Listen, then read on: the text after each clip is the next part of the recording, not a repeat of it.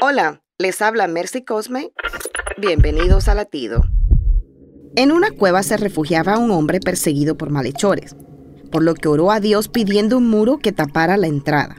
Entonces, una pequeña arañita cubrió la entrada de la cueva con su telaraña. El hombre indignado dijo, Señor, eso no fue lo que te pedí. Los enemigos iban de cueva en cueva revisando y mirando la cueva donde se escondía aquel hombre. Uno dijo al otro, no puede estar aquí, pues esa telaraña indica que nadie ha estado aquí en mucho tiempo. Dios responde a tus oraciones a su manera. No podemos decirle a Él cómo hacer las cosas, porque sus caminos no son los nuestros. Solo pide como lo hizo Jesús y verás tus deseos realizados.